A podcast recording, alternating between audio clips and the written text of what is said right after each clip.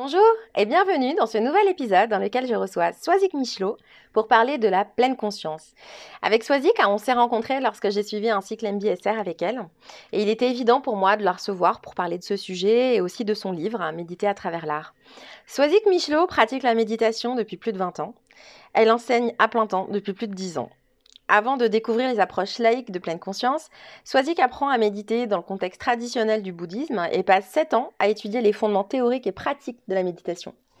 Touchée par l'accessibilité et la pertinence du programme MBSR, elle se forme progressivement aux approches laïques de pleine conscience et s'engage pleinement dans l'enseignement de la méditation. Consignant valeurs éthiques, rigueur scientifique et engagement social, Swazik s'efforce du mieux possible de transmettre ses approches de façon intègre et elle s'inscrit pour cela dans un processus de formation continue. Également passionnée de littérature, d'art, de cinéma, de sciences humaines, elle partage aujourd'hui son temps entre l'enseignement de la méditation, la formation continue, le retrait et l'écriture.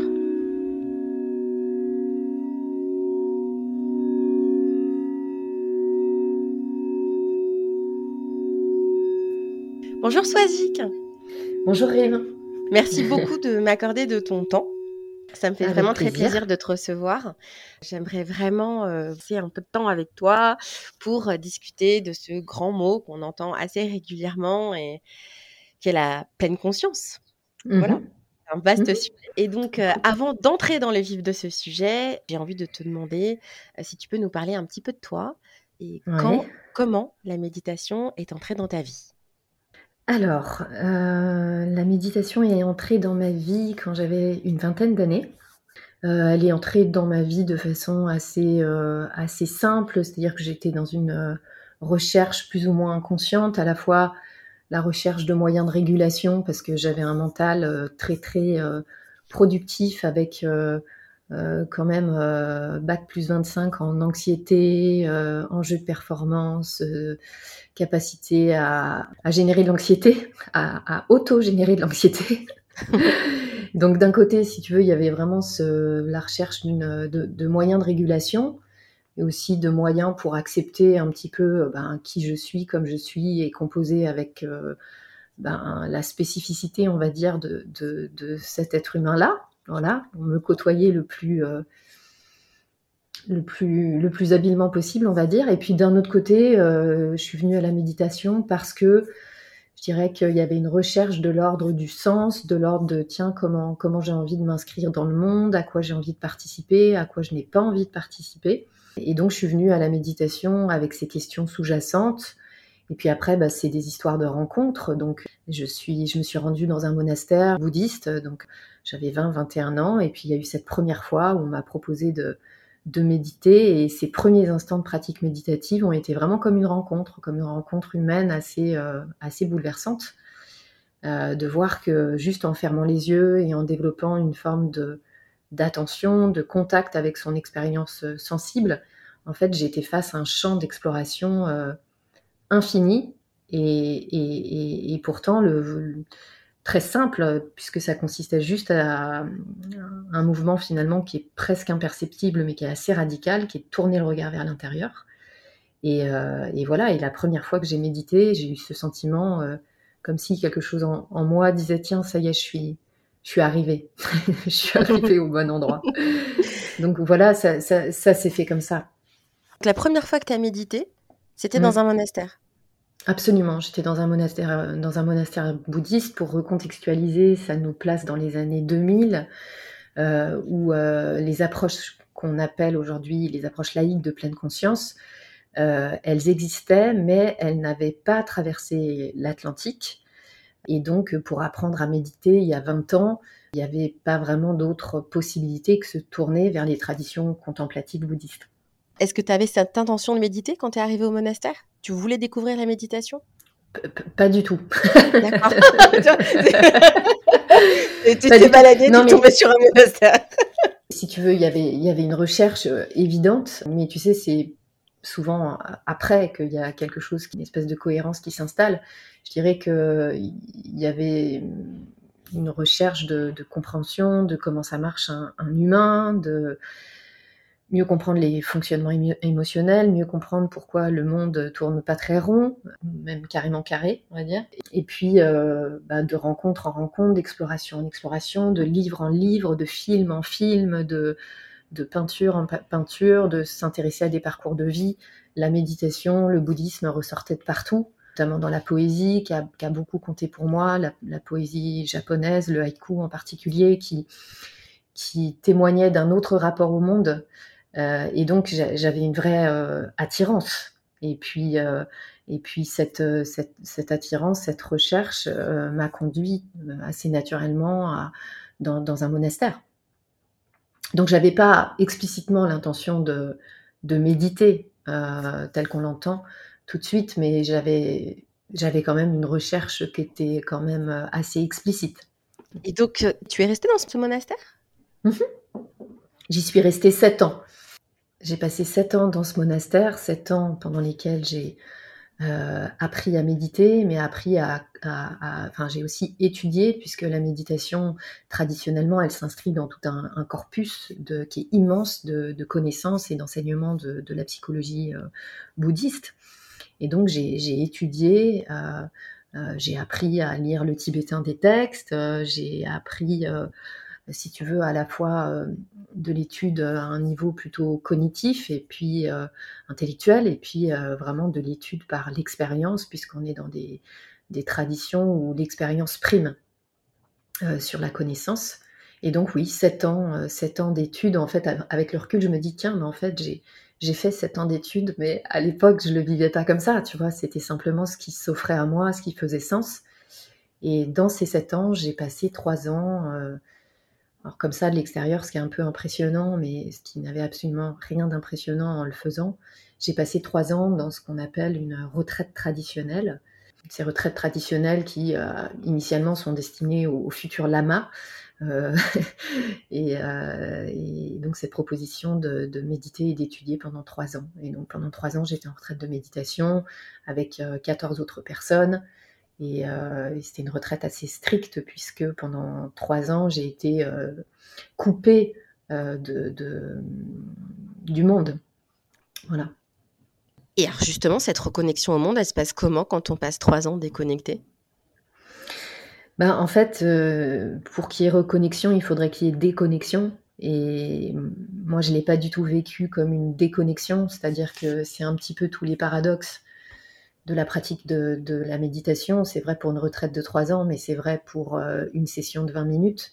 C'est qu'il y a un moment où effectivement il y a, a, il y a comme ça un, retrait apparent, mais c'est un retrait qui est, est très connecté.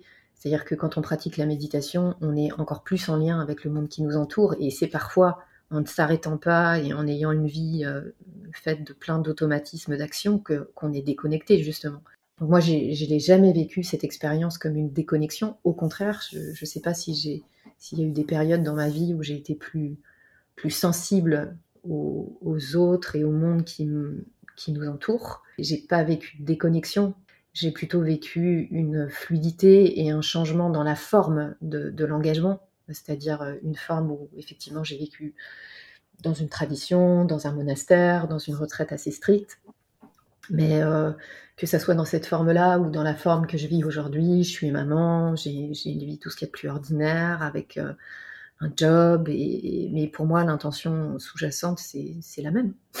Donc euh, euh, je l'ai vécu comme une fluidité. J'ai pris quelques chocs, quelques chocs technologiques parce que je n'ai pas vu émerger l'apparition des smartphones, tu vois le, le, coût de la vie euh, s'est pris une claque en trois ans, euh, tout ça, j'ai, voilà, bien, bien entendu qu'il y a eu euh, des, quelques chocs, mais après l'état du monde que j'ai laissé trois ans avant, c'est-à-dire un état catastrophique, c'était le même trois ans après. C'est ça qui est intéressant finalement, c'est que j'entends hein, ce que tu veux dire par connexion et reconnexion, Mmh. Et, en fait, les exemples que tu as donnés, c'est ce que j'avais en tête, c'est plus, plutôt le bruit du monde, en fait. Tu vois, quand tu es en mmh. retrait, tout d'un coup, retourner dans une énergie très citadine, très, mmh. voilà, agitée, envahissante, tu vois? Donc, euh, c'est quelque chose finalement auquel tu, tu, te prépares ou est-ce que c'est quelque chose que tu accueilles? En fait, on s'y prépare parce que toute la pratique, elle parle que de ça. En fait, la pratique de la méditation, contrairement un peu au pensif, elle nous invite pas au calme, elle nous invite à accueillir le bordel en fait. le bordel que c'est que d'être un humain. ça invite à. Comme ça, il y a souvent cette idée ouais, de se mettre dans une bulle, mais en fait, méditer, c'est accepter d'être dérangé. c'est accepter d'être dérangé tout le temps. Et en fait, dans la vie, on est dérangé tout le temps. et a, priori, ça va pas s'arrêter. Euh, non, mais parce que c'est le cours naturel de, l'existence, en fait, qui est très impermanent et, euh, où on va de, d'événements plus ou moins imprévisibles, de changement en changement, de rupture en rupture, de, nouvelles, de nouveaux challenges en nouveaux challenges. Et en fait, euh, méditer, c'est une quête de calme dans le sens où, pas de calme parce qu'il n'y a plus de galère, de calme dans le sens où c'est vraiment la pleine acceptation du chaos. Donc, euh, si tu veux, non, il n'y a pas de préparation parce que toute la méditation est une préparation. toute la pratique de la méditation est une préparation à accueillir euh, la diversité des formes du chaos. Et, puis, il y a aussi beaucoup de représentations. Si tu veux, quand j'étais en retraite de trois ans, par exemple, euh, certes, j'étais à la campagne, dans un milieu relativement protégé, ça c'est évident. Euh, et en même temps, la vie de l'esprit, c'est quelque chose qui n'est pas calme du tout. Il suffit de s'asseoir pour méditer cinq minutes pour voir que toutes les attentes de quiétude qu'on a, ben, en fait, quand on médite, un petit peu assidûment, on rencontre de l'agitation, on, on rencontre de la turbulence, on rencontre de l'ego, on rencontre des résistances. Et, donc, euh, ça n'a de calme que l'apparence. C'est vrai, le, mot. Bah ouais, et donc du coup, euh, c'est pour ça que je ne l'ai pas vécu comme une rupture, je l'ai vécu comme une euh, continuité. Alors je sais que c'est toujours un petit peu surprenant de dire ça, mais c'est la façon dont j'ai vécu les choses. Tu le retranscris très bien. Tu as commencé à méditer dans ce contexte traditionnel du bouddhisme. Mmh. Ouais. Est-ce que tu peux nous expliquer ou nous donner vraiment les fondements de la méditation euh, traditionnelle bouddhiste? Alors ça va être chaud, tu as trois minutes. non, c'est bon, t'as trois heures. non, je rigole, je rigole, Écoute, euh, les fondements traditionnels du bouddhisme. Euh, je dirais que c'est de traverser euh, cette vie euh, de la façon la plus gracieuse possible. Et, mais ce que j'entends par gracieux, c'est assez précis, c'est-à-dire de générer le moins de causes de souffrance possible. Voilà. Et donc les fondements éthiques, c'est cela. ça va sans dire que c'est impossible. puisque, puisque bah, traverser une vie sans générer de souffrance, euh, c'est compliqué. Enfin, ne serait-ce que existant, on a une empreinte carbone, quoi, qu'on le euh, mais euh, de voir tous les endroits où il y a une marge d'action pour bah, essayer de, contribuer à ce monde, ouais, je dirais, en générant le moins de causes de souffrance possible, euh, pour soi-même, pour autrui, euh, pour euh, l'environnement. et donc après, ça c'est l'intention de fond. et après, il y a tout un ensemble de moyens qui favorisent, et la méditation en fait partie. Voilà, et comment je pourrais te présenter les choses autrement, d'avoir, de, s'engager dans une vie dans, dans, laquelle on essaierait le moins possible se faire embarquer par la violence. Mais c'est un challenge. Parce que ça veut dire forcément de venir rencontrer sa propre violence. Et dans un humain, en tous les cas, moi, si je parle à la première personne, il y en a de la violence. Euh, à plein d'égards. Il y a de la violence, il y a de la colère, il y a de la jalousie, il y a de la haine, il y a euh, de l'intolérance, euh, sous plein de formes. Donc c'est vraiment venir s'asseoir auprès de, de ce qu'on pourrait nommer les racines de la souffrance, parce que les racines de la souffrance, elles sont, elles sont, chacun, elles sont chacun de nous, en fait. Donc voilà, c'est ça un petit peu les fondements. Oui, sacré challenge. Mais d'ailleurs, parfois, je me dis, donc en fait, on, a quand même créé des fondements quasi impossibles à appliquer. En tout cas, l'idée, c'est d'essayer, quoi. Mais comme tu dis, c'est, c'est un sacré challenge. Hein. Et c'est de plus en plus challengeant parfois. Donc... Euh. Ouais, c'est de, de, plus en plus challengeant. Ça, je te, je, te, je te rejoins complètement. Et en même temps, en même temps, c'est pas des grands plans sur la comète, c'est-à-dire que ça nous invite à une pratique quotidienne et à des réflexions et des actions ou des non-actions très incarnées.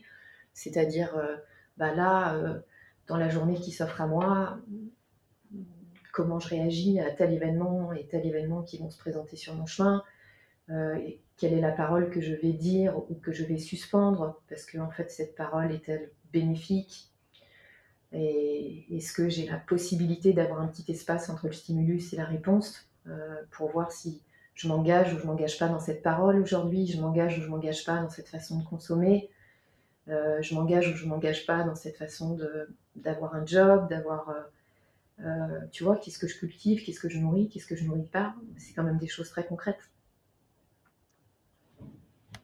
Et il y a une vraie marge d'action. J'ai même du coup envie de te demander finalement comment Comment trouver le calme dans le chaos à travers la méditation? C'est-à-dire que, tu vois, émotionnellement, ouais, enfin, tu vois bah, ce que je veux dire. Je, pense que ma réponse va être complètement insatisfaisante. Euh, c'est-à-dire que je pense que la meilleure façon de trouver le calme, c'est d'arrêter de le chercher. Le lâcher prise. Et que, peut-être que chercher le calme, et tout ce que ça sous-entend, chercher le calme ou chercher de la stabilité, ou chercher du confort, ou chercher du bonheur, c'est tout à fait compréhensible. Enfin, moi, je peux me relier à cette recherche-là. Et en même temps, parfois, c'est la quête même qui euh, rajoute de, de l'attention parce que ça génère une attente. Moi, j'entends souvent, et même parfois, je, me dis, putain, mais ça pourrait pas se calmer un peu Pas y avoir euh, un petit moment de, de relâchement où en fait il n'y a pas des nouvelles situations, des nouveaux challenges, des nouveaux défis, des nouvelles mauvaises nouvelles et ainsi, ainsi de suite. Et en fait, quand on, moi, quand j'observe le réel, et c'est ce que j'ai appris euh, dans la tradition, c'est que, bah, en fait, ça s'arrête pas. Et là, j'ai, comme ça, pour partager des tout petits événements de vie, j'ai eu un petit small talk avec mes parents hier soir, tu vois, par exemple. Mes parents sont âgés, ils me disaient, Soisy, que c'est terrible. Toutes les semaines, on apprend la mort d'un de nos proches. Parce, que, parce qu'ils sont vieux. Et que c'est le cours naturel des choses. Et en fait, c'était un petit small talk mais ça avait une profondeur immense pour moi, parce que je me suis dit, waouh, en vieillissant, ça va pas s'arrêter. Ça va pas s'arrêter parce que, bah oui, on va perdre nos proches, les proches, les moins proches, tout ce qui a constitué l'environnement d'une vie, tout ce à quoi on s'est attaché, identifié, tous nos repères. C'est écrit, écrit nulle part que ça va mieux se passer après. Ah non, il n'y a aucune garantie. Ça, c'est vrai. En fait, cette attente, cette attente de calme, c'est plus on la pose, plus on signe pour la déconvenue. Et c'est ça que nous apprend la, méditation, c'est à réouvrir à chaque fois qu'il y a à nouveau une crispation euh, euh, autour d'une attente que les choses se calment, que les choses soient calmes. Euh, ben en fait, on génère un mouvement de fermeture. Et ce mouvement de fermeture, il rajoute une petite une petite couche de souffrance parce qu'il va, il va nécessairement générer une déception. Donc, je ne sais pas comment répondre à ta question. C'est vraiment euh, presque la méditation, elle nous invite à, dire un grand oui.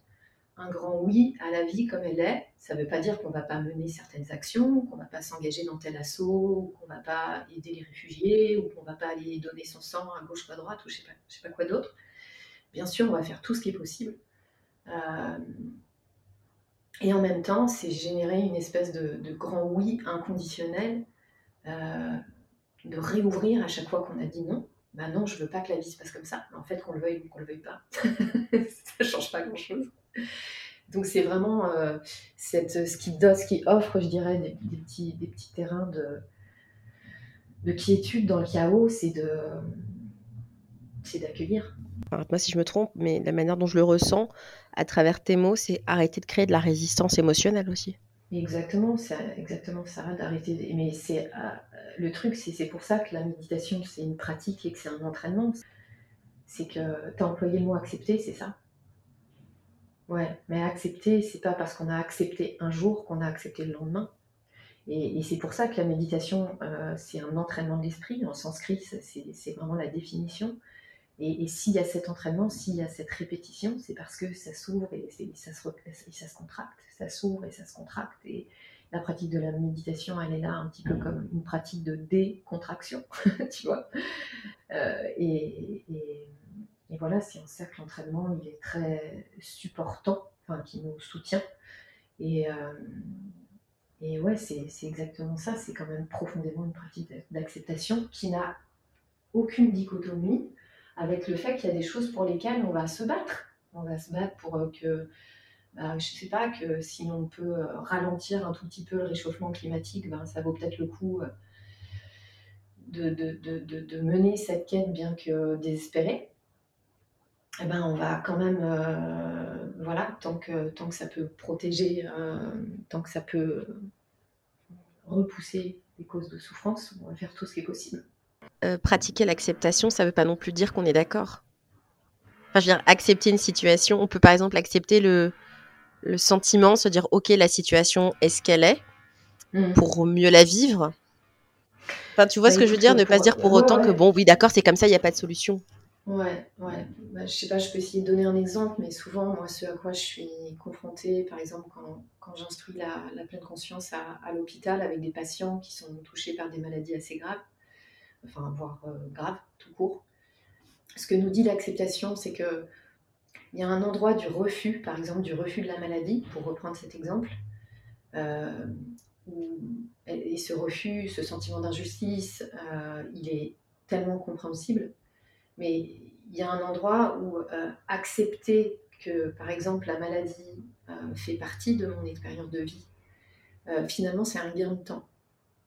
Parce que toute l'énergie qu'on met dans la lutte, qu'on va mettre dans le refus, et dans le fait de cultiver un sentiment d'injustice, en fait, on ne le, met pas dans, dans le soin. On ne le met pas dans la vie. Et donc, quelque part, c'est se réapproprier une expérience en disant, OK, bon, la maladie fait partie de mon expérience.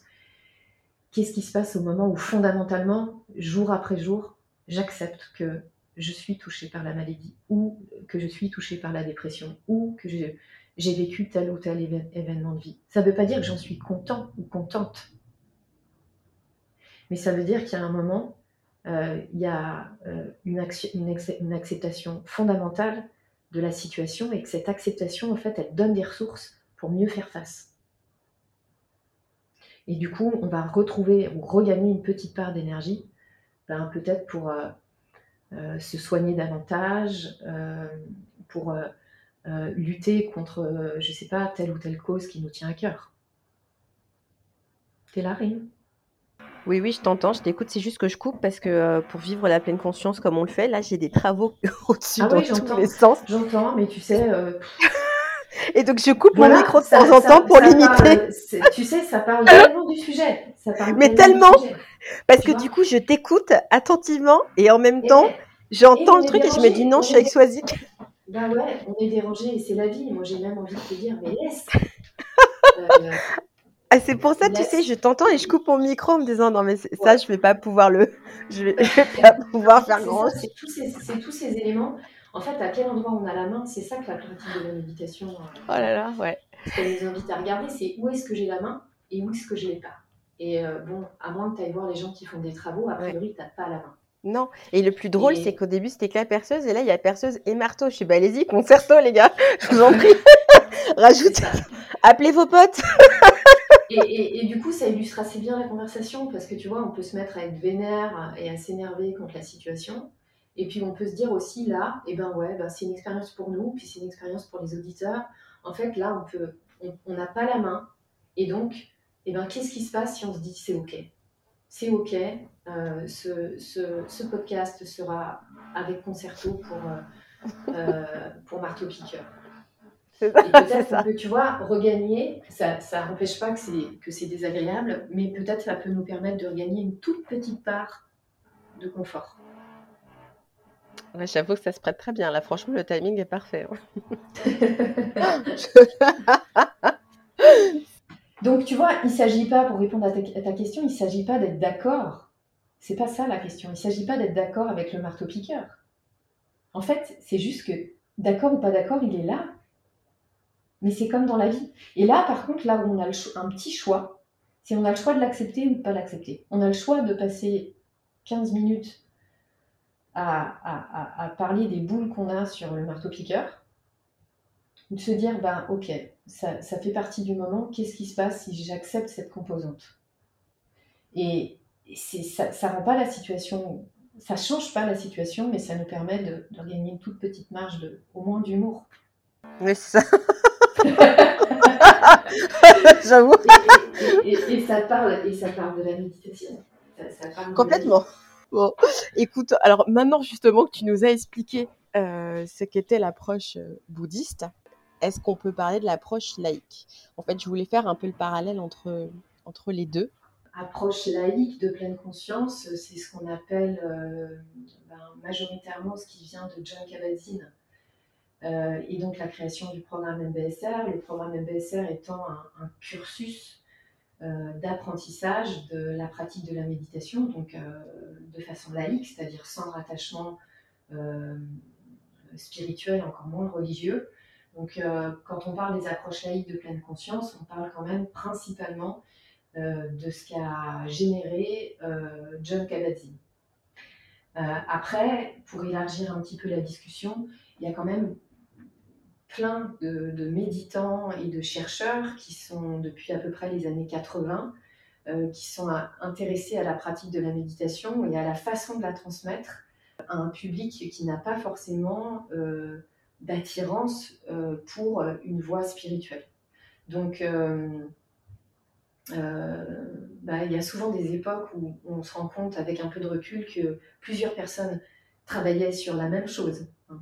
Donc, que ce soit aux États-Unis ou en Europe, il y avait vraiment cette, cette recherche de rendre accessible et non religieuse la pratique de la méditation.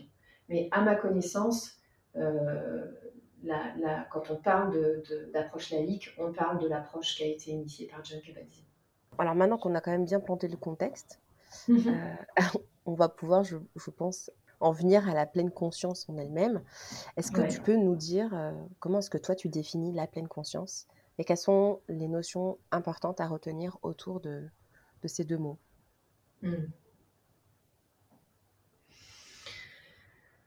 Bah, Si tu veux, la, pleine conscience, euh, le, définir, c'est. Je, crois que ça me tient à cœur de dire ça. Le définir, c'est très compliqué. Euh, personnellement, après 20 ans de pratique, ça, reste la question pour moi la plus complexe. Quand on me dit, Sois-y, qu'est-ce que tu peux définir la pleine conscience? Parce que on peut la définir par plein de portes d'entrée euh, différentes, et donc il faudrait une multitude de définitions. D'autant que finalement, c'est surtout quelque chose qui s'expérimente, euh, plus qu'une définition théorique. Euh, et je vais faire une comparaison. On peut parler pendant 4 heures du goût du chocolat. Ça ne nous donnera toujours pas l'expérience du, goût du chocolat. Et en fait, dans la pratique de la méditation, on, est un petit peu sur cette même problématique. Euh, voilà. Alors après, pour donner quelques couleurs, euh, c'est un art de la présence. C'est un art de la présence c'est venir s'asseoir à ses propres côtés, de venir écouter son expérience mentale, cognitive, plus ou moins confuse, plus ou moins active. C'est venir s'asseoir aux côtés de son état émotionnel, là aussi plus ou moins confus, le cœur plus ou moins ouvert, plus ou moins fermé, voire où il y a des contractions, où il y a des ouvertures c'est venir s'asseoir à côté du corps et, de, tout ce champ de la proprioception.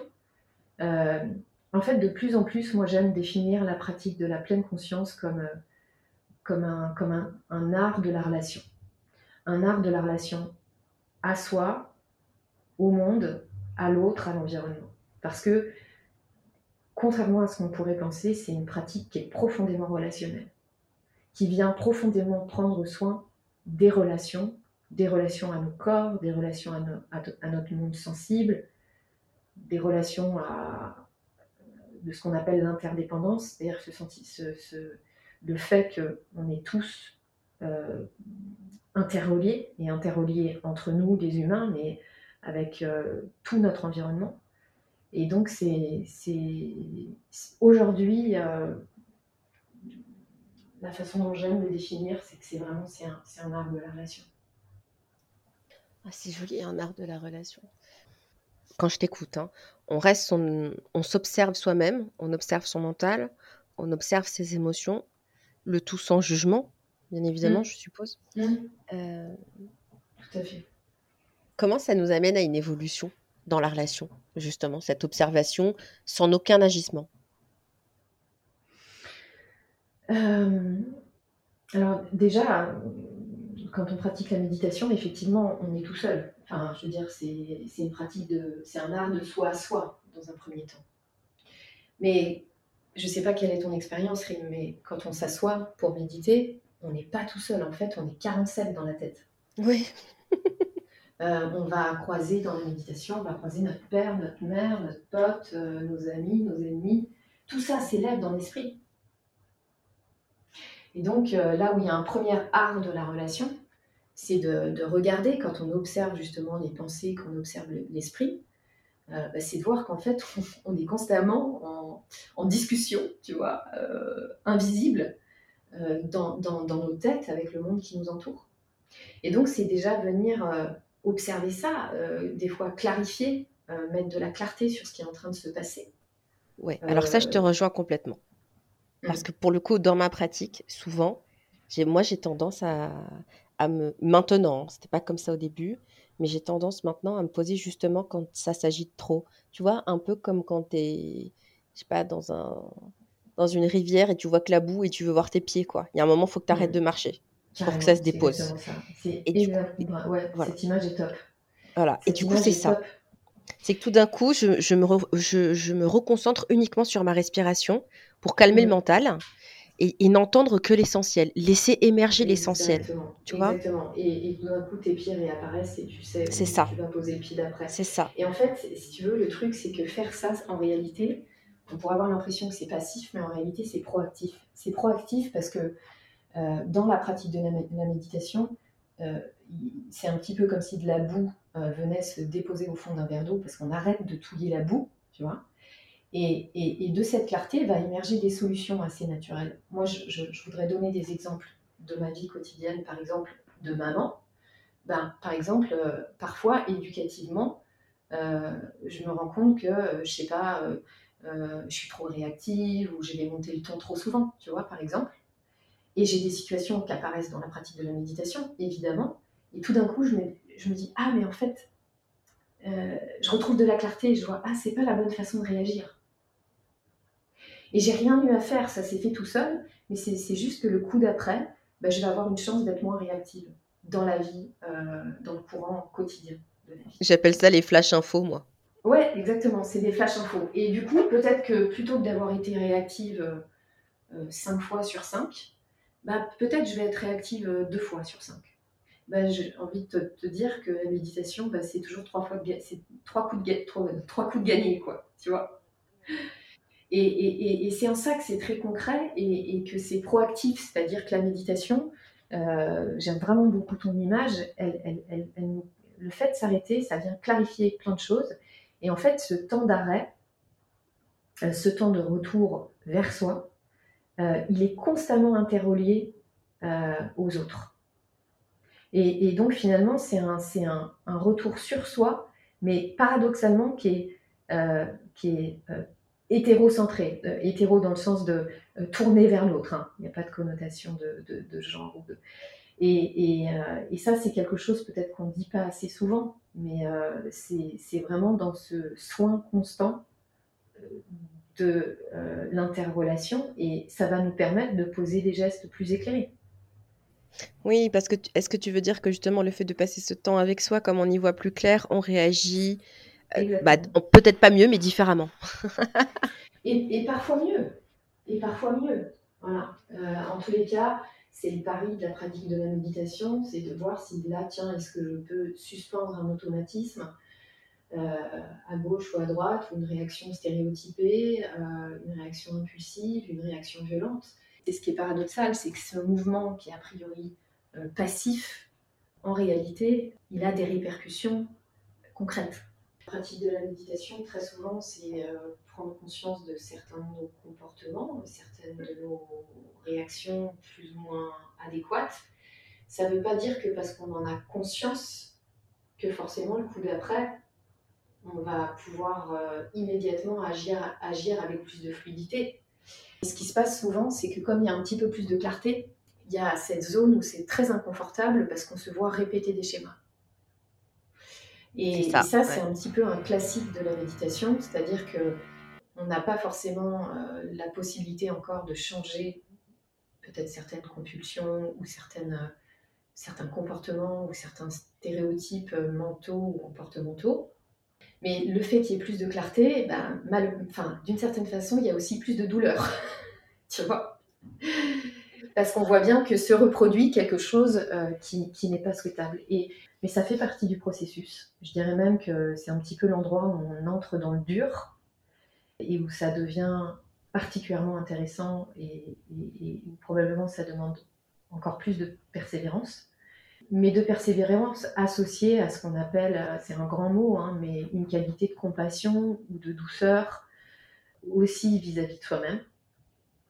Parce que ben, quand, on, quand on tombe sur des gros dossiers, il y a certaines choses qui sont très ancrées et, et ça va prendre du temps. Et, et, par contre, au fur et à mesure, au fur et à mesure de, de la pratique, au fur et à mesure de l'entraînement, au fur et à mesure de la douceur, au fur et à mesure de ce mouvement de, de non-jugement, d'honnêteté, mais il y a quand même quelque chose qui s'assouplit. Et euh, sur les dossiers, je dirais, les plus sensibles, les plus vulnérables, euh, bien entendu que c'est un accompagnement de soi sur le long terme et qui demande beaucoup de, probablement beaucoup de quelque chose comme de l'humilité. Un peu de courage aussi, je pense. Et beaucoup de courage. beaucoup de courage. Non, mais je, fais exprès de, relever un petit peu ce point-là parce que je pense que dans, les, tu vois, dans la méditation, il y a aussi beaucoup de fausses croyances. Tu vois, ah, je vais m'asseoir, ça va aller beaucoup mieux. Ah, mais je ne sais pas méditer si j'arrive pas à me calmer. Tu vois, alors que finalement, bah, à partir du moment où tu, tu arrives si quand même à, calmer, on va dire, le, la production mentale qui parfois peut être excessive, de là vont remonter des informations pas toujours très agréables, mais qui sont finalement euh, une pierre vers l'évolution dans ta relation. Donc, euh, donc parfois, il faut quand même trouver le courage euh, d'avancer, c'est super. ouais, ouais, ouais, mais c'est vrai que la pratique de la méditation, elle demande du courage, que parfois c'est plus, plus facile de rester actif, c'est plus facile de, de, faire parfois. C'est ça, euh, c'est que d'être. facile même des fois d'aider les autres, même de façon plus ou moins compulsive des fois, c'est plus valorisant que de venir euh, s'asseoir à ses propres côtés et puis de voir euh, ce que c'est un humain tout nu, quoi. Et comme tu dis, hein, d'arrêter de faire surtout. Ouais, d'arrêter de faire, c'est, euh, je crois encore plus aujourd'hui, c'est presque un acte militant. je pense que c'est quelque chose qui fait peur en fait. Bah, bien sûr, mais à juste titre, hein, à juste titre, parce que, parce que ben, voilà, l'expérience montre que des fois c'est confortable, des fois c'est inconfortable. Bah, c'est venir dans une écoute assez inconditionnelle de son expérience. C'est ça qu'on veut dire par non-jugement, c'est qu'on va, bah, on va accueillir euh, tout ce qui est le plus beau, le plus généreux, le plus fluide. Et puis on va accueillir aussi ce qui est le plus vulnérable, ce qui est le plus tortueux, ce qui est le plus torturé, euh, ce qui est le plus défaillant. Et, euh, et après, il y a, y a, vraiment quelque chose qui, qui dans le temps, s'assouplit. Est-ce que c'est à ce moment-là qu'on peut parler de lâcher prise? Oui, sûrement. Mm. Sûrement. Oui, ouais, bien sûr. Tout à fait. Et, comment est-ce que toi, tu parlerais du lâcher prise? Parce que c'est un mot qu'on entend beaucoup, qui, est, qui, veut dire beaucoup de choses et en même temps qui ne résonne pas toujours. Ouais. Donc, comment est-ce que toi, tu parles du lâcher prise? Bah, écoute, assez, euh, assez spontanément, je, je, crois que je ne parle jamais. Dans le sens où c'est, je crois que c'est un, un, mot ou un champ lexical qui me, dont je me sens pas très proche. Euh, dans le sens où je trouve la, probablement la définition trop flottante, euh, trop floue, parfois très injonctive. C'est-à-dire, il faudrait, il faudrait lâcher, lâcher prise, tu vois, ça serait un peu le nouveau truc à atteindre Ouais, je vois ce que tu veux dire. Et en fait, pour moi, là, il y a un piège. Il y a un piège de. En fait, c'est comme ce qu'on disait tout à l'heure, l'attente de calme, euh, ou alors l'attente de lâcher prise, qui devient un truc de plus à, faire, à atteindre, alors que, fait, euh, probablement, le lâcher prise, c'est ce moment où il y a une, détente du contrôle, une détente de, de la volition, du, fait de vouloir obtenir euh, c'est plutôt quelque chose, je dirais, d'auto-émergent, euh, de venir dans la pratique, par exemple, toucher tous les endroits où je voudrais contrôler. Et finalement, je, crois que lâcher prise lâcher le contrôle, ben, en fait, je crois que fondamentalement, c'est voir qu'on n'a jamais eu. C'est de voir que il peut y avoir des illusions de contrôle, mais qu'en réalité, il n'y a pas grand-chose qui est contrôlé. Tu vois, là tout de suite, alors que je te parle, je ne contrôle pas le renouvellement cellulaire, je ne contrôle pas le fait que la respiration, elle, elle, elle, elle se fait en moi, je ne contrôle pas le fait que mon cœur batte. Euh, tout ça est euh, très... Euh, je ne contrôle pas vraiment ce qui va m'arriver cet après-midi. Tu vois, je contrôle très peu de choses. En réalité, on contrôle très peu de choses. Et donc, euh, on en revient toujours au même sujet. Je crois que le lâcher-prise, c'est une forme d'acceptation euh, assez radicale et, d'acceptation, et puis à nouveau resserrement, et puis à nouveau acceptation et nouveau resserrement. Hmm. Ouais. C'est intéressant, c'est la première que j'en entends parler comme ça. Et euh, le lâcher prise, j'entends que, que tu dises, ouais, faudrait pas que ça devienne un peu comme un but à atteindre ou qu'il y ait un mmh. enjeu de performance, presque encore un truc à mmh. cocher. Mmh. Et en fait, euh, la manière dont moi je l'entendais aussi, le lâcher prise, c'était finalement euh, une façon de réagir en fait, ou de, ou de ne pas réagir justement. Euh, d'agir mais pas réagir. Tu vois ce que je veux dire? C'est-à-dire finalement se dire, bon, ok, il y a des choses qui sont ce qu'elles sont. respire, quoi. C'est bon, lâche. Passe à autre chose. tu, tu, peux rien à autre chose. Mais en fait, toute la pratique de la méditation, finalement, vient, ça vient beaucoup nous parler de fluidité. Tu vois, c'est peut-être plutôt des, mots, plutôt que lâcher prise, avec lesquels je me sentirais peut-être plus à l'aise. Euh, ouais, c'est que c'est une pratique qui, au fur et à mesure euh, d'acceptation du chaos, en acceptation du chaos, bah, il y a quelque chose qui, il y a quelque chose qui s'écoule euh, plus plus, plus, en douceur. Comme on, on emploie beaucoup ce mot, la méditation, depuis tout à l'heure, savoir méditer aujourd'hui, ça veut dire quoi? Moi, Je crois que savoir méditer, déjà, ça veut, ça veut dire savoir s'arrêter, ce qui n'est pas rien, loin de là. C'est savoir s'arrêter de façon confiante, c'est-à-dire pas s'arrêter pour dormir ou pas s'arrêter pour regarder euh, une série sur Netflix, mais s'arrêter pour, euh, encore une fois, venir euh, s'asseoir à ses propres côtés et voir ce qui se passe, voir, tiens, euh, après quoi je cours, jour après jour. Et donc, savoir s'arrêter, je pense que ça serait une, bonne définition du sujet. Après, savoir méditer, ça fait partie de ces disciplines où on ne sait jamais, où plus on, plus on avance, moins on en sait, en fait. donc, je ne peux pas te dire, je sais méditer je, peux te dire, je médite, euh, je peux te dire, je viens observer ce qui se passe en moi de façon très phénoménologique, sans jugement. Euh, je viens explorer, je viens contempler avec une qualité euh, d'attention douce. je pense qu'il y a beaucoup de gens, tu vois, qui nous écoutent, qui se disent, bah, justement, si je veux apprendre à méditer, est-ce que je médite bien? Que ta réponse, elle enlève aussi euh, la pression. Merci pour ta question. Ah, après, une autre façon de répondre, c'est que méditer, ça demande quand même un, apprentissage, bien entendu. Euh, ça demande un apprentissage, je, dirais, assez sérieux euh, pour bien comprendre ce qu'on fait, pour bien comprendre de quoi il s'agit, pour bien comprendre de quoi il ne s'agit pas, parce qu'il y a beaucoup de confusion avec d'autres domaines. Euh, par exemple, la relaxation, des fois il y a des confusions, il y a des confusions avec la sophrologie, il y a des confusions avec l'hypnose, il y a des confusions avec euh, le fait que ça puisse être une pratique religieuse. Tu vois, il y a, il y a, plein de choses qui méritent euh, d'être d'être précisées, aussi dans, le, dans, la, dans la, qualité d'attention qu'on déploie, qui est une qualité d'attention qui, qui, demande d'être précisée, parce que c'est pas juste de la concentration.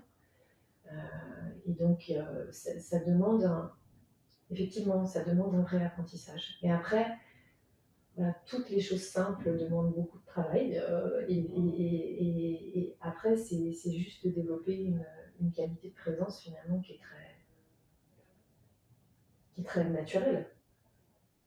Mais, ce naturel, il demande d'être, je crois, bien accompagné.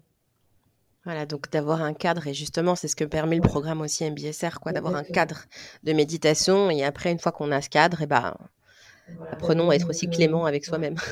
Exactement. Il y a un autre point euh, que je voulais aborder avec toi, c'est le côté justement scientifique. Parce qu'il y a quand même, euh, enfin voilà, la science s'est beaucoup intéressée à la méditation. Euh, il y a beaucoup d'études qui montrent justement des activités cérébrales pendant la pratique. Est-ce que tu peux nous mmh parler un petit peu de ce que révèlent en fait ces études et, du coup aussi l'un dans l'autre des bienfaits de la méditation Écoute, oui, je peux dire juste quelques mots. En fait, il y a 22 000 publications biomédicales euh, publié euh, sur la méditation ces 20 dernières années. Donc euh, autant te dire que c'est un sujet qui, intéresse beaucoup la recherche, les chercheurs, que ces études, elles montrent des, effets bénéfiques par rapport à, la dépression, à l'épuisement professionnel ou à la douleur chronique.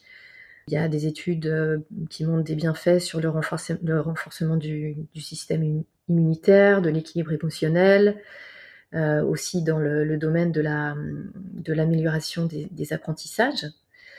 Euh, mais plus globalement, en fait, toutes ces études, elles viennent, euh, enfin, elles coïncident avec des découvertes sur ce qu'on appelle la, plasticité cérébrale, c'est-à-dire le fait que le cerveau adulte, il continue d'évoluer, de se modifier euh, en fonction de nos, expériences. Et voilà, après, je crois que c'est important d'être très humble par rapport à toutes ces recherches parce que les neurosciences, c'est une, science euh, très jeune, je veux dire, à l'échelle du, temps. Il y a besoin de continuer à faire des efforts, comment te dire, des efforts méthodologiques pour consolider la connaissance. Euh, et donc, euh, on a toutes ces études qui montrent euh, des bienfaits, mais à prendre, je dirais, quand même avec des pincettes, parce que ça va continuer de, se préciser, d'avancer, peut-être aussi de montrer certains résultats négatifs ou neutres. Hein.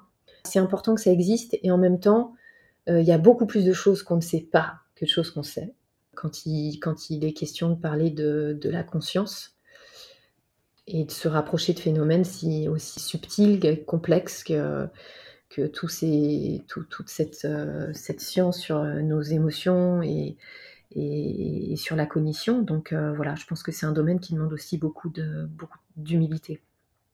Et est-ce qu'il existe des effets négatifs connu, enfin au neutre hein, d'ailleurs, comme ouais, bah, ça, se ça, se développe en fait de plus en plus ce domaine de recherche. Et pour moi il est super important parce que ça permet quand même déjà d'une part de casser un peu les représentations parce que en fait il y a un phénomène de, neuromarketing qui s'installe depuis euh, un certain nombre d'années et qui va aller saisir euh, et décontextualiser des études scientifiques euh, pour faire des gros titres alors qu'en fait, les, études, elles sont balbutiantes, en fait. Hein.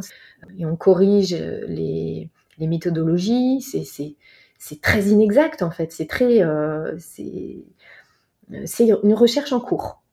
Est-ce que ça veut dire qu'il existerait potentiellement des effets négatifs ou neutres, mais qu'on ne les connaît pas? Alors, il y a plein de choses où on a des effets neutres hein, euh, sur la pratique de la méditation. Et bien sûr, euh, on commence, et ça, à mon sens, c'est très heureux, on commence à voir euh, quand même quelques effets négatifs, bien entendu. Il y, en a, ils sont assez rares. le domaine d'études est en train de se développer. bien entendu, la méditation n'est pas une réponse à tout. D'ailleurs, c'est un entraînement, tout simplement. Euh, et puis, euh, il y a des contre-indications hein, qu'on connaissait déjà. Il y a des points de vigilance, euh, bien entendu, avec certains états psychiques. la pratique de la, de la méditation ne va pas être recommandée. Comme par exemple la dépression? Alors, par exemple, avec des états de stress post-traumatique très récents, non régulés, euh, faut faire attention parce que la méditation, c'est une pratique d'exposition. en fait, on est très exposé à ce qui se passe en soi, donc possiblement à plein d'images mentales, plein de souvenirs, plein de traumas. Donc, faut faire attention. Ça demande beaucoup de, vigilance, de voir euh, à quel moment, pour quelqu'un qui va être touché par un stress post-traumatique, c'est euh, pertinent ou pas de pratiquer, de pratiquer la méditation. par rapport à la dépression, la méditation ne traite pas la dépression, ça c'est super important de le dire. Euh, ouais, ouais, ouais. Euh, on va, la dépression, elle va être traitée, si elle est grave, peut-être par des médicaments, bien entendu par des approches de, psy. et puis, par contre, là où elle va aider, elle va aider sur, par rapport au risque de rechute. Qui a un moment, en fait, pour la pratiquer. Voilà, voilà. Et donc, c'est pas dans le trou noir d'une dépression qu'on va pratiquer la méditation. De toute façon, à ce moment-là de la dépression, on n'a pas les ressources pour pratiquer la méditation parce que ça demande une certaine énergie, une certaine implication euh, du sujet. Euh, donc, euh, c'est plutôt quelque chose qu'on va faire soit en aval d'un épisode dépressif qui se réannonce, tu vois, qui se, représente, ou en, en amont ou en aval. Soit, donc, ça peut soutenir, et là, là-dessus, on a pour le coup des études qui sont très solides sur la réduction des risques de rechute dépressive. En fait, si tu veux, il y a assez peu de contre-indications. C'est plutôt d'avoir une vigilance sur le, moment où on va développer ce type d'approche. Et est-ce que tu as un effet négatif en tête qui a été, euh, dont tu as pris connaissance et qui a été euh, étudié ou... Non, c'est encore, trop, encore trop balbutiant. Si tu veux, on refait ça dans un an.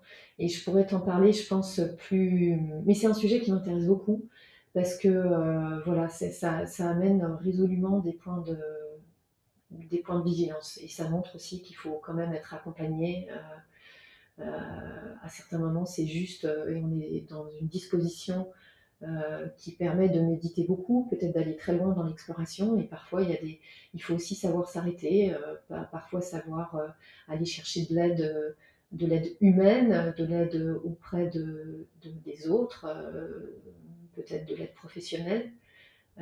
donc voilà. Mm. C'est sûr que la méditation n'est pas la solution à tout. je Mais non, euh, bien sûr que non. Et que c'est un, un, outil. une composante. C'est une composante qui est, à mon sens, fondamentale mais on ne peut pas mettre la méditation comme elle est présentée parfois. Comme euh, voilà, comme une solution miracle. Je suis d'accord. Mais c'est pour ça que tout à l'heure, par exemple, je te posais des petites questions qui venaient un petit peu dépoussiérer des croyances de ah je dois bien méditer euh, et ah, que est-ce que c'est parce que si je suis pas assis que j'ai les yeux ouverts ça va ça va être différent? Une espèce de mmh. conditionnement finalement. Surtout quand on sait que le conditionnement est hyper important. Finalement, le, cycle MBSR euh, ou d'autres cycles hein, du, du, même qui pourraient poursuivre les mêmes intentions c'est vraiment cette intention finalement de, déconstruction, c'est-à-dire qu'il y a vraiment cette intention de déconstruire beaucoup de croyances autour de la pratique de la méditation pour essayer de, bah, se rapprocher du sujet, puis de poser une pratique, euh, euh, juste, parce que c'est vrai que ça demande quand même une certaine technicité. Euh, de savoir comment installer le corps, comment rentrer en relation forcément avec des inconforts corporels. Et puis ça demande quand même des apprentissages autour de ces notions de, tout ce qui va concerner euh, le champ intentionnel, le champ perceptif. Donc, euh, bien sûr, bien sûr qu'un apprentissage euh, valide est, nécessaire. Et tout à l'heure, justement, tu parlais de différentes émotions. Comment la méditation elle aide finalement aussi à cette meilleure gestion des émotions. Parce que on est vite envahi par certaines émotions. Alors bien sûr, on va plus facilement parler des émotions euh, dites négatives, et je dis bien dites mmh. négatives. Merci. Euh, comme la peur, l'angoisse, et, et c'est souvent ces émotions-là en fait qui amènent à, à soit la méditation, soit au yoga, soit au sport, tu vois, parce que justement elles sont très envahissantes, elles prennent beaucoup de place. Donc justement, comment est-ce que la méditation aide à une meilleure gestion de, des émotions? Mmh. J'ai envie de répondre par une expérience personnelle parce que euh, parfois c'est peut-être plus, plus, plus parlant. Euh, moi, je suis quand même assez souvent concernée par, des, par l'émotion du stress. Donc, euh, par exemple avant certains événements, avant une prise de parole, ou tout un ensemble d'événements. Euh, et en fait, quand je me pose, euh, quand je m'assois pour méditer dans ces moments-là, euh, forcément, je vais ressentir aussi les effets physiologiques du stress. Par exemple, je vais avoir une boule au niveau du plexus solaire, une tension dans la gorge, tu vois. Et la première réaction que, j'ai et qu'on a de manière générale, c'est une réaction de rejet. De rejet, c'est-à-dire euh, ah non, non, non, pas ça. J'ai pas envie de vivre ça. J'ai pas envie de vivre du stress ou j'ai pas envie de vivre telle émotion. qu'il s'agisse de, tristesse, qu'il s'agisse de, jalousie, qu'il s'agisse de, de peur, bien entendu, et tout le panel émotionnel. Et donc la, première réaction, ça va être plutôt une réaction aversive, une, espèce de réaction de fuite, de voir, tiens, comment je peux éviter cet inconfort-là. Et en fait, la pratique de la méditation, elle nous propose quelque chose d'assez surprenant, c'est que euh, euh, nous propose plutôt, plutôt que de fuir, d'aller au contact. Et, donc je reviens à mon exemple, quand je suis concernée par une émotion de stress et que je m'assois pour méditer, ma première réaction c'est oh non, pas ça. Et puis la, la deuxième réaction, ça va être de me dire oh, en fait, ça va être de reconnaître, juste reconnaître que je suis traversée par une émotion. Ça peut paraître évident de le dire, mais au moment où il y a ce mouvement de reconnaissance, de dire oh, waouh, tout de suite, je suis un être humain traversé par du stress. Déjà, le fait d'offrir de la reconnaissance à l'émotion, il y a déjà un effet apaisant. Et c'est offrir une reconnaissance euh, et aussi d'offrir une forme d'acceptation. C'est-à-dire, reprenons cet exemple, au moment où je vois qu'il y a du stress, plutôt que de dire à mon stress, dégage, t'as pas le droit d'être là, ça craint, euh, de lui dire, hé, ok, ok, il y a du stress, ben, welcome home. Euh, c'est ok que tu fasses partie de mon expérience du moment, et plutôt que de le rejeter, je vais faire corps. C'est-à-dire que je, dans mon expérience méditative, je vais laisser de la place pour que le stress soit là. Je ne vais pas lui mettre la pression, je ne vais pas lui dire dégage. Ça va être un mouvement inclusif de dire ok, c'est ok, on va s'asseoir ensemble. Et à partir du moment où autour de ma colère, autour de mon stress, autour de ma tristesse, autour de ma peur, je vais offrir une zone d'accueil, en fait, euh, très, très naturellement, il y a quelque chose qui se dénoue.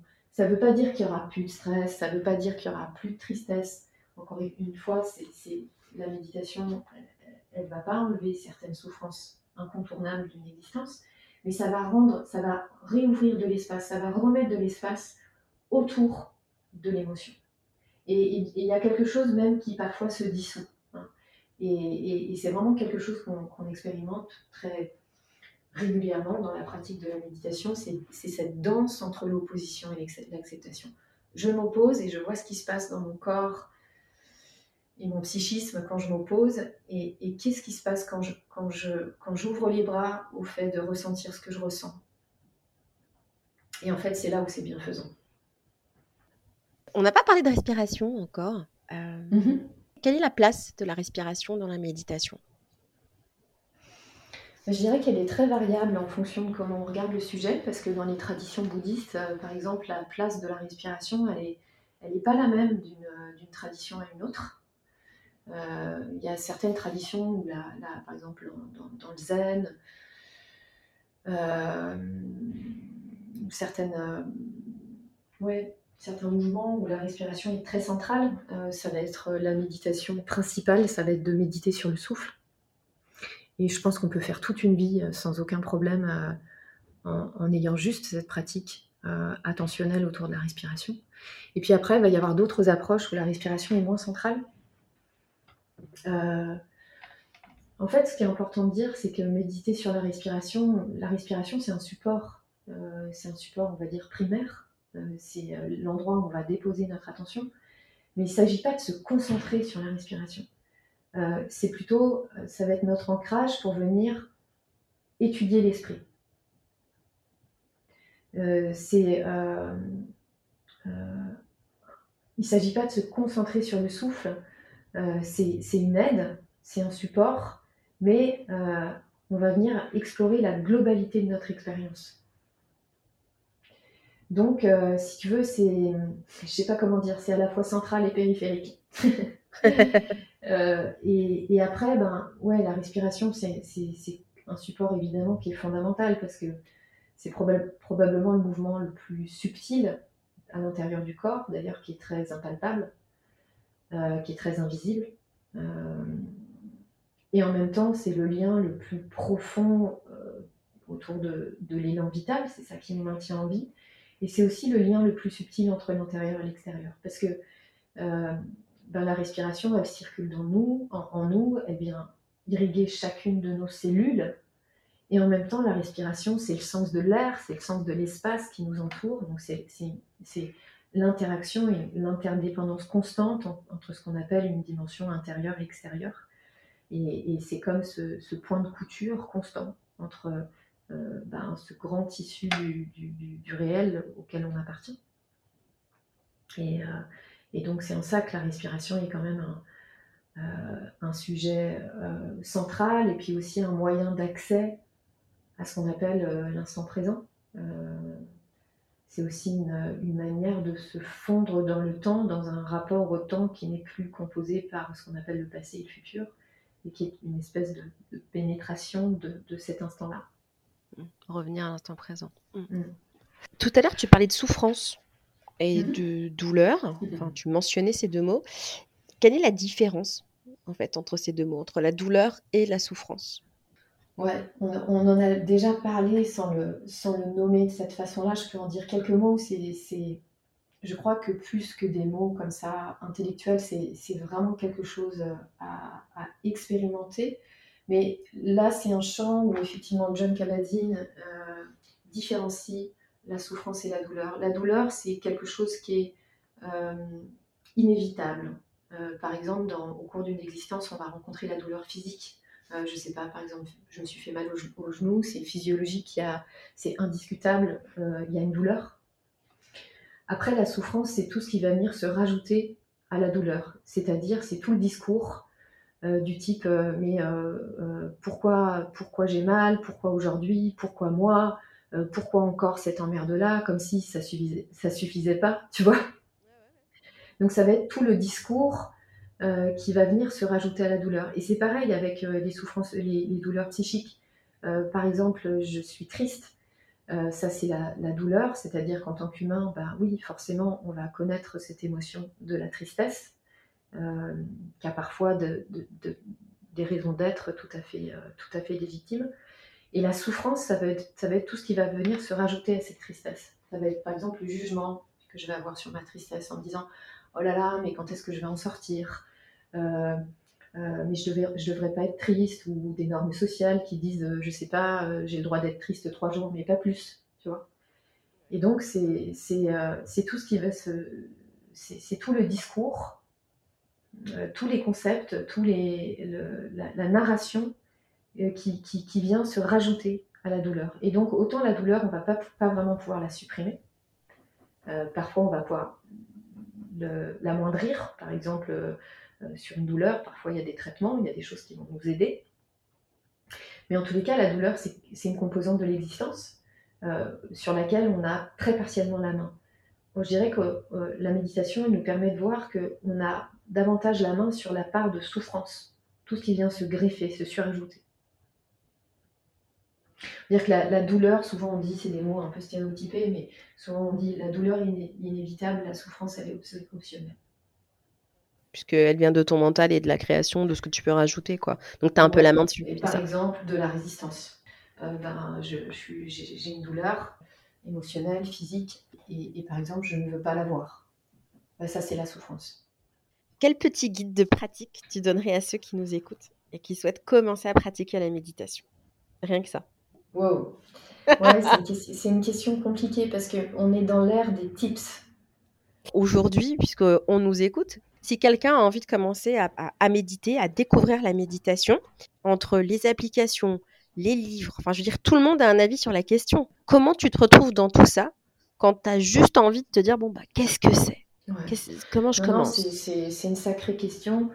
Euh, j'avoue, euh, en fait, à laquelle je ne sais pas très bien répondre parce que j'observe, euh, en accompagnant des, méditants, des méditantes, j'observe avec le temps que, les chemins d'accès, ils sont vraiment multiples. Et certaines personnes, euh, ben voilà, tout d'un coup, ils entendent une émission à la radio, d'autres personnes euh, vont lire un livre, et puis parfois c'est juste une phrase dans un magazine ou dans la bouche d'un ami. En, tous les cas, je, crois que c'est déjà euh, venir ressentir, de voir, tiens, il y, a, une aspiration, il y a une aspiration en moi, il y a une curiosité peut-être. Des fois, c'est une curiosité intellectuelle. Parfois, c'est une souffrance qui fait venir à la méditation. Parfois, c'est des questionnements. Euh, après, il y a plein de portes d'entrée. Des fois, c'est lire un livre. Des fois, c'est il y a certaines applis, même si c'est pas ce que je préfère sur le long terme, mais il y a certaines applis qui nourrissent, par exemple, l'appli Mind qui nourrit des, belles intentions, qui essaye d'accompagner cette découverte. Pourquoi c'est quoi ce que tu préfères? Je rebondis direct. Les, ouais, tu, fais bien. Écoute, euh, à la fois je trouve ça très intéressant et en même temps je pense que ça touche à des limites, que ça ne remplace pas un apprentissage au contact, euh, un apprentissage euh, relationnel. Je pense que passer une certaine, étape, d'ailleurs je rencontre beaucoup de personnes qui, qui, viennent au cycle MBSR par exemple en disant ben voilà j'ai exploré des bouquins ou j'ai exploré des, des applis, mais là j'arrive à une limite avec cette question que tu posais tout à l'heure, ben finalement je ne sais pas très bien si ce que je fais euh, si c'est ça, méditer. Euh, j'ai besoin de, de, venir confronter mon expérience euh, à, d'autres humains, à des, enseignants, entre guillemets, un, petit peu plus experts. Et donc, je pense que la meilleure chose, c'est quand même d'apprendre aux côtés aux côtés d'un enseignant qualifié. Si on est attiré par le bouddhisme, ben, je sais pas, après c'est très personnel, peut-être d'aller voir ce que ça donne dans le zen ou dans différentes, dans différentes traditions, mais je, je, je, pense que euh, l'apprentissage au contact, euh, il est fondamental.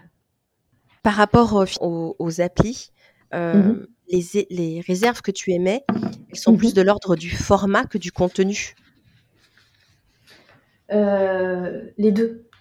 Euh, en fait, je pense que le format, il peut soutenir, ça peut vraiment générer des découvertes, en fait, parce que c'est, il y a une accessibilité euh, qui est géniale, quoi. Hein. Je me mets sur mon téléphone portable et puis j'ai quelqu'un qui va me guider. Voilà, j'ai quelqu'un qui va me guider une méditation. Après, je pense que ce qui, ce qui manque dans l'appli, c'est l'interaction post-méditation. Parce que finalement, l'appli, elle donne une expérience à vivre, mais après, euh, ça demande un apprentissage, ça demande de revenir sur ce qui s'est passé pour comprendre euh, pour mettre aussi un petit peu des mots sur les mécanismes et sur ce qui est rencontré et comment on va euh, continuer de, cette, culture, cette cultivation attentionnelle. Et, donc, euh, l'appli va offrir la méditation, mais elle ne va pas forcément offrir tous les enseignements corrélés euh, à la méditation et puis aussi tous les retours d'expérience. Ouais, alors ça, c'est euh, vrai que si je peux me permettre, c'est souvent quand on me dit Ah, t'as fait un MBSR, comment ça s'est passé, etc., ou quel souvenir t'en gardes, ou enfin, me concernant, c'est vraiment les mmh. retours d'expérience, les partages. Mmh. Moi, j'ai découvert à quel point il y avait mille et une façons de ressentir la méditation. Mmh. Et c'est en ça que j'ai... Bon, après, je trouve que la relation à l'autre, elle est toujours très nourrissante aussi, donc euh, c'est très personnel. Mais voilà, j'ai des, j'ai des phrases clés, en particulier d'une, d'une participante qui m'avait vraiment marqué. Et c'est vrai que ça, c'est vraiment très intéressant euh, euh, de voir comment chacun quand on se le partage. Et alors, c'est volontaire, je ne dis pas qui, je ne dis pas ce qu'on a dit parce que ça fait partie de notre euh, de notre deal dans le MBSR, c'est qu'entre nous. Mais euh, c'est vrai que c'est très euh, très enrichissant de se dire mmh. ah c'est ah ouais lui il a ressenti comme ça ah lui il s'est dit ça mmh. et, parfois ça fait même écho à des choses qu'on n'arrivait pas à formuler mais qui résonnent. C'est pour ça que l'apprentissage au contact en enfin, au contact d'autres êtres humains, d'enseignants qui sont bah, je dirais, des experts chercheurs. C'est en fait, on est expert et puis en même temps on l'est pas parce que c'est un apprentissage constant. Mais euh, je, pense que, je pense que cet apprentissage au contact, si j'avais finalement un, conseil à donner, comme tu, demandais tout à l'heure, c'est vraiment de faire, euh, d'apprendre euh, au contact. Au contact direct d'enseignants et d'autres apprenants. Je peux vous dire que si vous souhaitez effectivement commencer à méditer et faire un cycle MBSR avec Swazik, allez-y les yeux fermés. Vous en avez pour huit semaines. Votre petit rendez-vous du mardi soir. Je ne sais pas si c'est toujours le cas, mais souvent. Le rendez-vous du mardi soir dans l'agenda avec les copains de la méditation, sans téléphone, c'est super. Alors, on va terminer sur ton livre. tu as mmh. écrit un livre qui s'appelle Méditer à travers l'art. Euh, mmh. sans œuvre pour faire l'expérience de la pleine conscience, qui est paru chez mmh. Albin Michel. Mmh. Et donc, euh, ce livre est vraiment bah, destiné à tous. Et c'est une approche qui est plutôt contemplative de la méditation. Et ben, écoute, est-ce que tu peux nous parler de ce beau projet et puis ton rapport à l'art, parce que tu as choisi cet angle-là Voilà, je suis toute oui. ouais, merci, merci. Bah, écoute, euh, c'est un projet qui me tient très à cœur. Euh, ce, livre, le travail autour de ce livre. Euh, bah, on disait tout à l'heure quand même que bah, la méditation, c'est un art en tant que tel, en fait. C'est un art de vivre, c'est un art d'être, euh, c'est un art de prendre soin. Et, et en, certains endroits, en plein d'endroits même, finalement, le domaine artistique et puis le champ méditatif se recoupent. Et donc, j'avais envie de faire se rejoindre ces deux domaines qui parlent de l'expérience sensible euh, et de voir de quelle façon l'art peut nous aider à méditer et de, de, quelle façon la méditation peut devenir un art. Donc, euh, euh, c'est faire se recouper ces deux domaines, sachant que j'ai rien inventé dans le sens où les domaines artistiques, qu'il s'agisse de poésie, de, peinture, de calligraphie, de chant, euh, l'art a toujours été le vecteur privilégié euh, d'expression euh, de la méditation, de l'expérience sensible. Donc j'avais envie de, relier ces deux domaines qui pour moi n'en sont qu'un. Voilà, tout simplement. Ça reste quand même un sacré challenge. Comment tu as procédé? Comment tu choisi les œuvres d'art, par exemple, dans ton livre Et les sujets méditatifs? Ouais, ben en fait, ça s'est fait très naturellement. C'est-à-dire que souvent, je, voyais des images, soit en allant dans des musées, soit mhm. euh, en faisant des, recherches, euh, des découvertes. Euh, et, de temps en temps, il y a une image qui tout d'un coup me, percute, je dirais, de façon assez spontanée, instinctive, même assez émotionnelle. Et du coup, depuis la sortie de retraite de trois ans, j'archivais des images, mais il n'y avait pas d'intentionnalité. C'est juste que ces images, elles me touchaient pour une raison ou une autre.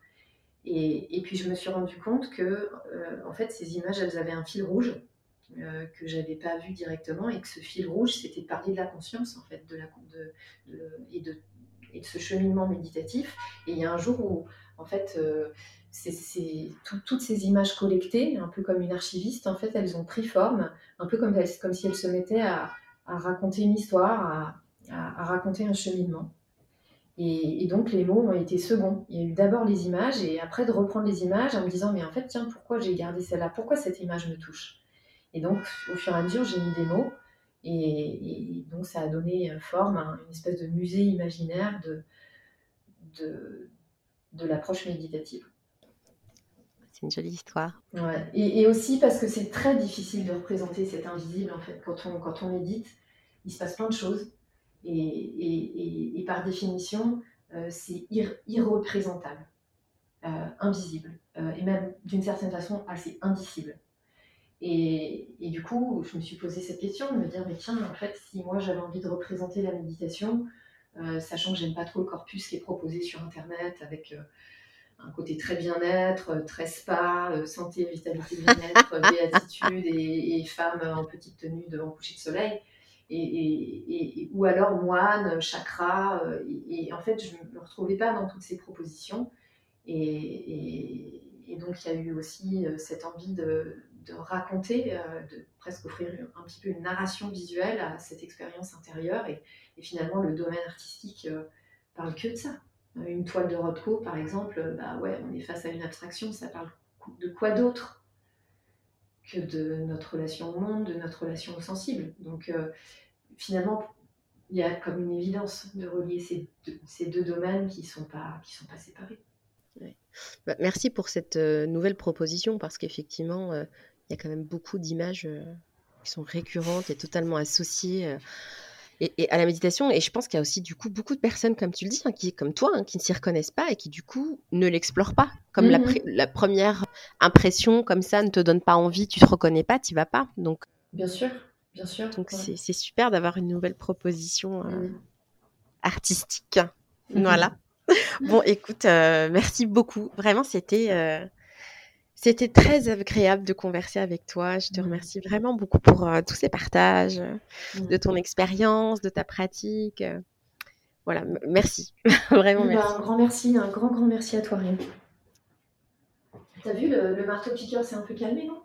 Complètement, je me suis dit, mais tu sais que j'aurais parié qu'il allait s'arrêter en même temps que nous. C'est pour ça que j'ai renoncé au bout d'un moment. Je, bon. Peut-être que, peut que c'est l'occasion de dire que la méditation parle beaucoup de, de, la relation à, l'impermanence. Et voilà. Tout change. Tout change tout le temps. Donc c'est maintenant qu'on réenregistre le podcast. Non, je rigole. merci à toi. Merci à toi. À bientôt. À bientôt.